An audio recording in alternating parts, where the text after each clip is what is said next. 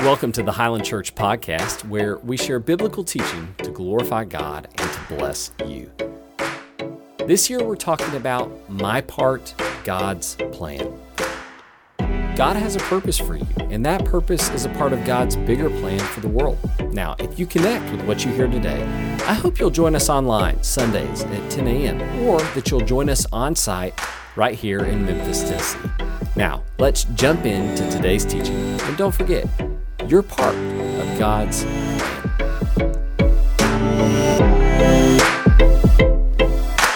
We're going to be in Acts chapter 3 today, starting in verse 13 of Acts chapter 3. Acts chapter, thir- Acts chapter 3, starting in verse 13. Now, this morning's sermon is, was put together with those who might be here this morning or who are watching online who are kind of on the fence about Jesus. And we have those people here every Sunday, and I'm so thankful. You could be anywhere and you're here or you're watching, and this is written with you in mind. If you're a longtime believer in Jesus, you've given your life to Him, let this just be a reminder of why. So, for those who are on the fence, this is what Jesus means to us. That's why we love Christmas time. This is a sermon that Peter gives after healing a young man who was lame, and he begins the sermon and he says this in, chap- in chapter 3, verse 13 of Acts. The God of Abraham, Isaac, and Jacob, the God of our fathers, has glorified his servant Jesus. You handed him over to be killed, and you disowned him before Pilate, though he had decided to let him go. You disowned the holy and the righteous one and asked that a murderer be released to you. You killed the author of life, but God raised him from the dead, and we are witnesses of this. Skip to verse 17. Now, fellow Israelites, I know you acted in ignorance, as did your leaders, but this is how God fulfilled what he had foretold through all the prophets, saying that his Messiah would suffer. So repent then and turn to God that your sins may be wiped out and that times of refreshing may come from the Lord, and that he may send the Messiah who has been appointed for you, even Jesus. Heaven must receive him until the time comes for God to restore everything, as he promised long ago through his holy prophets. For Moses said, The Lord your God will raise up for you a prophet like me and among your own people, and you must listen to everything that he tells you. Anyone who does not listen to him will be completely cut off from their people. Indeed, beginning with Samuel, all the prophets who have spoken foretold of these days. And you are heirs of the prophets and of the covenant God made with your fathers. He said to Abraham, Through your offspring, all peoples on earth will be blessed. And when God raised up his servant, he sent him first to you to bless you by turning each of you from your wicked ways. I've shared before that uh, in, in, a previous life, I was a rock climber. I loved climbing rocks. Somebody laughed over there when I said that. It, that's kind of embarrassing. Now I'm just a washed up dad. I don't climb anymore, okay? So, but back in my cooler life, that was something I did. I loved climbing. And so I went into the closet and I dug out this rope. This is an old climbing rope that I had laying around. And as I was working through this sermon, this image kept coming to mind. This isn't uh, sermon about teamwork and how a cord of three strands is not easily broken. That's not this sermon. It's a great sermon. It's not this one. But I've been thinking about this image. It's working for me. You let me know if it works for you. Have you ever wondered when you watch climbers on a commercial or TV? Have you ever wondered how does the rope get up there? Have you ever thought about that? Yeah, okay, well, here's the answer to that. The rope actually doesn't get up there. Uh, the rope comes from below when you're climbing. So you tie into the rope, okay, in your harness, and you have somebody belaying you down below. And as you climb, you're trailing the rope below you, and they're the anchor at the bottom. And as you climb up, you clip in to things as you go up the cliff. Those are anchors. Carabiners are attached to those anchors. So as you climb up, you're clipping in, clipping in, clipping in. So when you fall, you fall the distance from the last place you clipped times two. Do you see that? Okay, so you're going to fall from the last time you clipped until the rope catches you, which means that your falls aren't static, they're dynamic. You need a rope that is going to stretch. Are you with me? Because if you fell, let's say 10 or 12 feet onto a rope that didn't stretch, you'd break your back. So when you fall that far, the rope's going to stretch two or three feet probably, but the magic of it is that the rope doesn't break. And so you think about, it, I mean, look at this little rope. I, I'm trusting, I was trusting before I had kids. I don't trust it now. But I would, I would climb, you know, I would climb up and trust my life to this cord. And again and again, it was strong enough to catch me. Now, maybe some of you have watched that movie Free Solo. Have you seen this? This is about this guy named Alex Honnold who climbs the tallest cliffs in the world without a rope. I hope he lives a long life. I'll, I'll tell you, the madness of that is not just that he's climbing without a rope, the madness is the certainty that at some point everybody who climbs falls. It's just part of climbing, you fall. So you need a rope to catch you. Now, Let's dig a little bit deeper into this magic. The thing about this rope is, like, it looks like just one solid cord. And this rope caught me, I don't know, hundreds of times. It's a strong rope. Thing is, if you cut it open, can you see this? You know, I don't know if you can zoom in at all there. Probably, that may be it. If you cut it, this is why you should sit down front. If you cut it open, it's actually made up of dozens of tiny strings, like not much bigger than dental floss. Isn't that interesting? There's just dozens of those woven together inside this sheath on the outside. And so if you cut it open, you see it's actually made up of all these little cords. It's not, a, it's not that a single one is strong enough to hold you. In fact, if you were to pull one out and climb out on it and then fall, what would happen? It would snap for sure. But all of them are woven together, and that's, that's what makes it strong enough to fall on. All right, I want you to think about that with me. In Acts chapter 8, there is this story of a guy, we call him the Ethiopian eunuch. Ethiopian eunuch. So he is not a member of the people of God, he's somebody on the outside, but he has a Bible. Now, probably at the time it was scrolls, but to make it simple, he's reading his Bible. So you think about this. This is somebody on the outside of the people of God who has picked up this holy book and is reading through it. In fact, by the time Philip, one of the early followers of Jesus, comes across the Ethiopian, he's made it all the way to Isaiah, probably starting in Genesis. So he's been reading this for a long time. Now, why do you pick up a Bible and read? You don't pick it up for light reading, right, to just pass the time. The Bible's a book you pick up when you are trying to make sense of life and nothing else is making sense of it. So you're searching for meaning, and that's what he's doing. So he's in Isaiah, he's reading his Bible. He can't make sense of everything he's reading, and we come across this in Acts 8:34. The eunuch asked Philip, who comes across him, "Tell me please, what is the prophet Isaiah talking about? Himself or somebody else?" And then Philip began with that very passage of scripture and told him the good news about Jesus. Okay, there's, there's three things I want you to see that are happening here, and this is so important, especially if you're on the edge of believing in Jesus, or if you know somebody in your life who's struggling to believe in Jesus. Here are three realities we see in this passage. The first is that all people are searching for meaning in life, they are trying to make sense of life. They're trying to figure out what to hope in and why they should hope in it. They want meaning in life. Number two, when you read through Scripture, you'll see that on every page of Scripture, there is deep meaning in every line and every word, there is deep meaning laced and written across every page of Scripture. That's number two.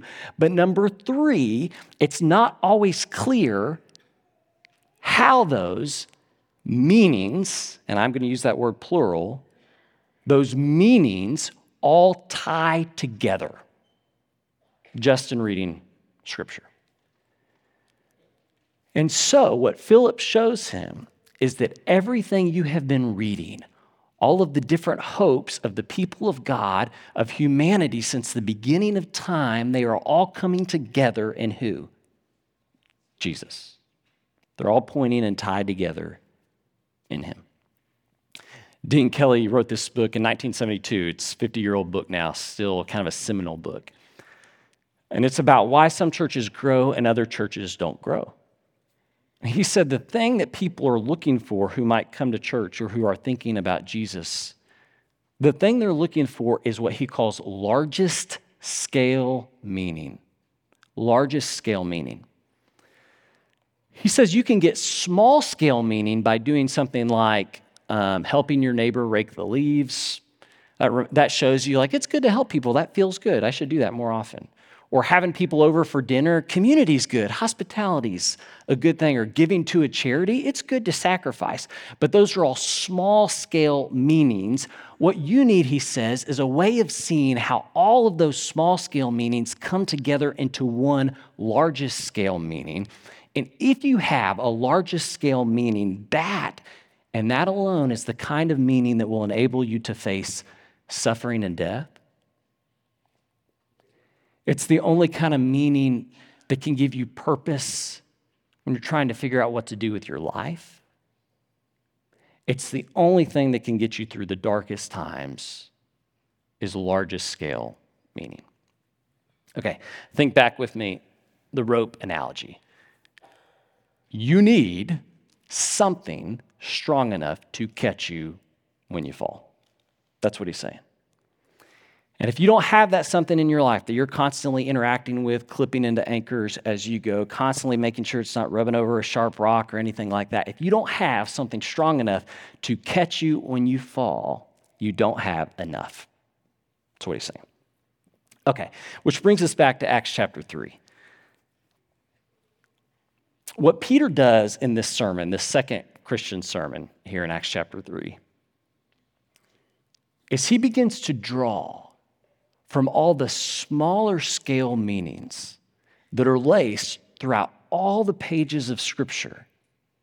He begins to pull one after another and weave them all together to say that all of those things the people of God and ultimately all of humanity have hoped for all their lives are being fulfilled and tied together, woven together into this one person, Jesus. That's what he's saying. And so, if you were to come with me throughout the whole of Scripture and you were to just let, let me point out some of these smaller scale meanings that each is significant, but maybe on their own aren't enough to base your whole life on. Well, you were start in Genesis, like the Ethiopian eunuch did. You can see in Genesis that we have a God who made the whole world, that you and I were made for his good and to glorify him. And you would see that God wants more than anything to be with us. Miss Michelle's been preaching the sermon. Maybe you've heard the sermon. She shared it with all of our young kids this Wednesday night. She's preached it in the office. She's telling everybody, she says, Do you know the first question that was asked in Scripture? Do you know it? You know what the first question was? Where are you? This is after Adam and Eve sinned, and God just wants what? To be with them. We see that at the very beginning. If you were to then come into Exodus, you would see God giving his people law. He's trying to teach them boundaries, what's okay and what's not okay. And you would see the great faithfulness of God as he comes to their rescue, even though the people of God have made a mess of things. What a message. You come into Leviticus and Deuteronomy, and you see God trying to deal with the problem that haunts all of us, which is sin. He's trying to keep that in check, keep the boundaries on that in Leviticus and Deuteronomy. You come into the historical books, books like 1st and 2nd Samuel, and see, you'll see the great hope of the people of God has always been that there would be a king, God's king, who would come on the throne and he would rule over all people. And then you come into the prophets, like the prophet Isaiah, the Ethiopian eunuch is reading from, and you see this language about a servant of God who is going to suffer and die so that people would be forgiven of their sins. So here's the thing about all of those hopes that the people of God have been reading about, have been praying for, have been thinking about for centuries at a time is that all of those hopes were what we call disparate. Have you ever heard that word before? Not desperate. Disparate means they were disconnected and different. The people of God were hoping for all those things a time of blessing, a king, a servant who would suffer a God who would place the right rules in place and people who would follow them and give purpose and meaning to their lives. They were hoping for all of those things. They just did not see how those things would ever possibly be connected. Are you with me? And so they had a lot of small scale meaning in their life. What they did not have was largest scale meaning, the kind of thing strong enough to catch you when you fall. And so, what Peter does in this sermon is he begins to weave all of those hopes of the people of God and of humanity together into one cord and say, All the things you have been hoping for, all of your life are fulfilled in him.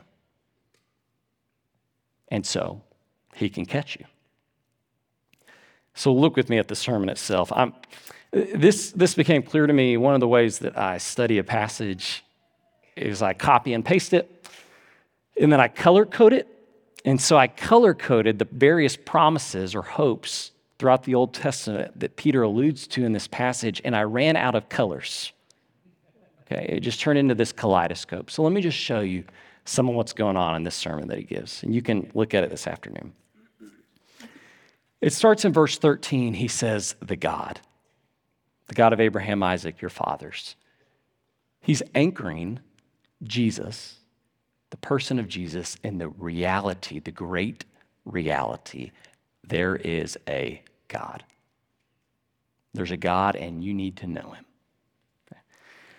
He calls Jesus the author of life. What he's saying is, you have somebody who made you, who designed you, and therefore has authority over your life. Your life derives its purpose from Him. He calls Jesus the author of life. That's meaning. He says that Jesus is the holy and righteous one.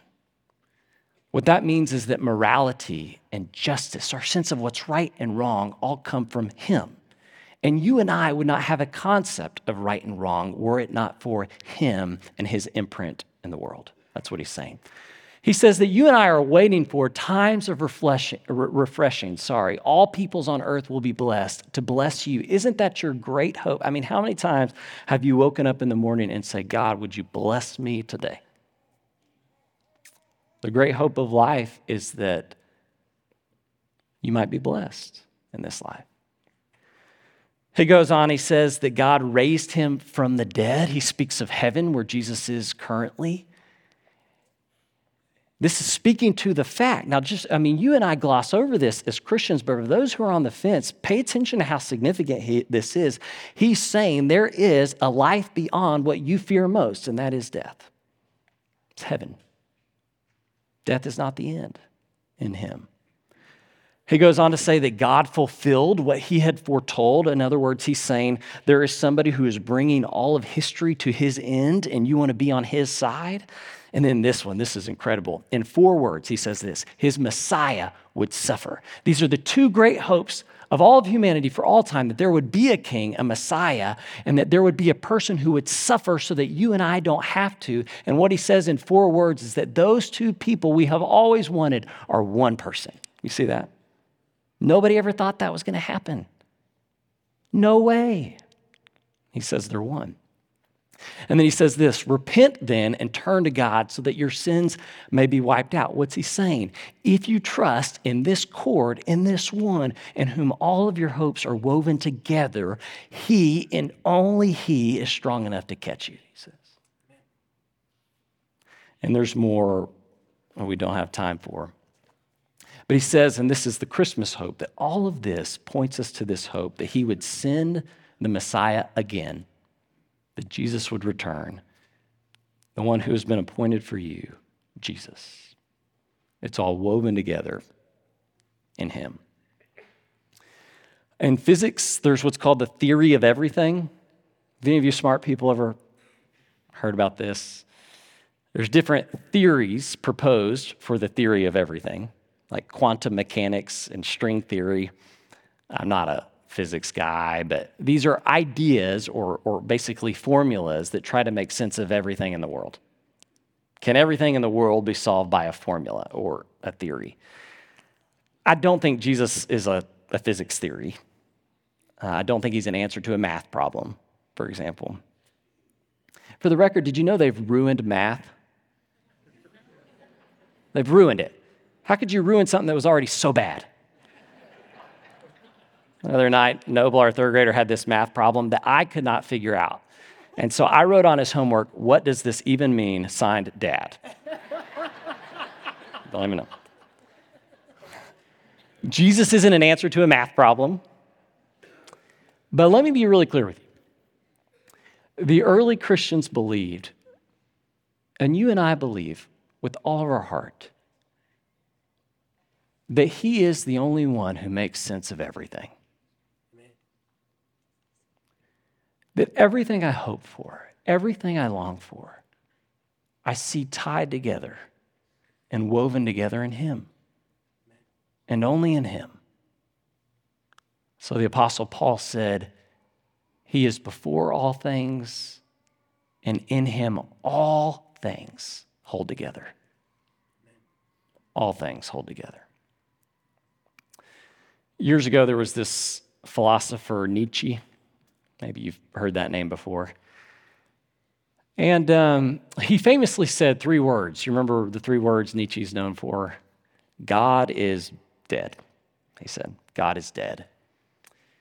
And he said that at the height of what we call the Enlightenment, when we were glorifying more than anything else human reason and our ability to know and figure every single thing out. And so he said, in a world like that, where you and I can figure and reason every single thing out, we don't need God anymore. So God is, is dead, he said. And you would kind of picture him saying this triumphantly We've arrived, humanity, we've done it. We don't need God anymore. And there was a bit of that in him. But there was also a real melancholy in him about it because what he said was if God is dead, then there will be great costs. He said the cost of this, a world without God tying everything together, he said the cost of this would be our entire European morality. Now, he was European. What he says is we would lose sense of right and wrong entirely. And so he predicted this. Now, this was generations ago. Listen to what he predicted. He predicted that a dark time would follow the death of God. He said goodness would crumble, people would stop being good, terror and violence would be normal among humans. We would be divided by every little thing because we have no reason to be moral or to see things eye to eye. He predicted this post God world where not only Christian morality was lost, but where we would lose our sense of meaning and identity and purpose and self and life. That's what he said would happen if God's not tying everything together. Does that sound familiar to you? And so, what we have now are people that you know and love, and that I know and love who are searching for meaning. They're searching for something to tie their life to. And they pick different things. Uh, maybe it's comfort. You know, they endlessly binge, uh, roll, you know, scroll on their phone. They watch Netflix over and over. They think life is about comfort and being happy. And they base their whole life on that. Or maybe it's about hard work and workism, and they're going to devote themselves to working hard and making money. They're going to give them their whole life to that pursuit. That's going to give them meaning in life. Or maybe it's about self realization, being who they are, no matter what, no matter the consequences, pursuing that thing above all else, being happy, being happy. And I guess when I think about that, what I basically think they are doing is they're pulling one of these small cords, I mean, not much bigger than dental floss, and they're charting up the side of this wall off into the unknown with this just little bit of dental floss trailing behind them. What is going to happen when they fall? Because a part of living, like climbing, is falling. And you want, when you fall, and you will, something strong enough to hold you. And the thing is, if you are climbing with a rope that cannot catch you when you fall, you're climbing without a rope. And so, our belief that Christmas as Christians, and our belief really all the time, is that we have the one in whom all of our hopes are tied together the one who was before all things and in whom all things hold together. And because of that, we trust him with our whole lives. Thanks be to God. Let me say a prayer for you. God, we rejoice. We rejoice that in your Son, Jesus, we see all the hopes and longings of humanity coming together.